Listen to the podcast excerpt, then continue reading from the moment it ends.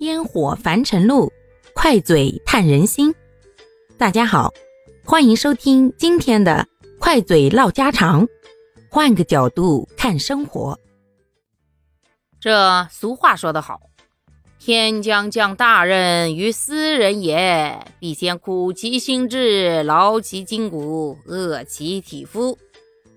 呃，这是夫子说的话啊，有点太过斯文了。咱普通人说的就是。吃得苦中苦，方为人上人。咱中华民族啊，向来都是吃苦耐劳为传统美德的，所以啊，但凡是吃得下苦的人呀，在别人的眼里，那总要高看那么两分。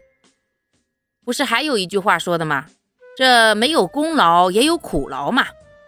而且呀，放眼古今中外，那那么多的成功人士啊。那大多数啊，都吃了很多苦，都是经历了种种的艰难险阻，吃了太多的苦，最后才成功登顶的。这有人就说了：“哎，这些鸡汤文学、励志故事，从小听到现在，都听了不知道多少遍了。咱现在这社会没必要吃苦了呀，干嘛还老要让我们吃苦吃苦？现在甜的都吃的来不及了。”这理念吧，说实话哈，有待商榷。为什么现在生活条件变好了，反而还是要提倡让孩子呀，或者是年轻人呀，多吃点苦头，才会对他们未来的日子更好呀？这里面呀，其实有很多深远的意义的。就从孩子来说吧，如果从小一味的教养着，那他在自己家确实是过得挺好。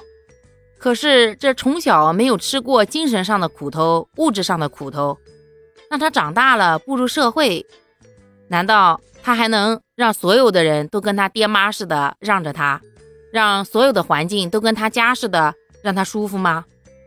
所以啊，从小的时候适当的让孩子呀，在物质和精神上都稍微吃那么一点小苦头啊，其实是有益于他的身心发展的。要不然，现代人的抗挫折能力呀都太差了，动不动抑郁啦，什么呃，感觉活的没劲啦，是怎么来的呀？就是苦吃的太少啦。你说，要是一个从小连饭都吃不饱的人，能够让他每天吃饱饭，他是不是觉得日子过得幸福的多呀？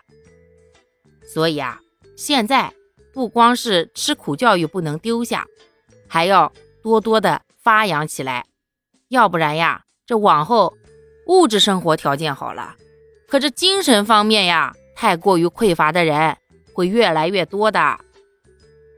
但是这吃苦呀，也不是说那一味的让人家吃糠咽菜，而是让孩子嘛多多的去接触现实生活，去了解更多的人生百态，不是让他们觉得生活就该是他自己家那个样子。所以呀，建议。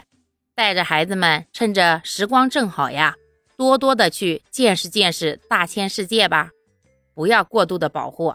对于年轻人啊，也是一样，有些事儿啊，他自己不经历一番，不撞个头破血流，家长说再多没用。好啦，感谢各位的收听，我们今天就分享到这里啦。各位有什么想说的话，或者生活中的困惑？欢迎在评论区与我互动留言，我们可以共同探讨如何换个角度让生活变得更舒服、更美好哦。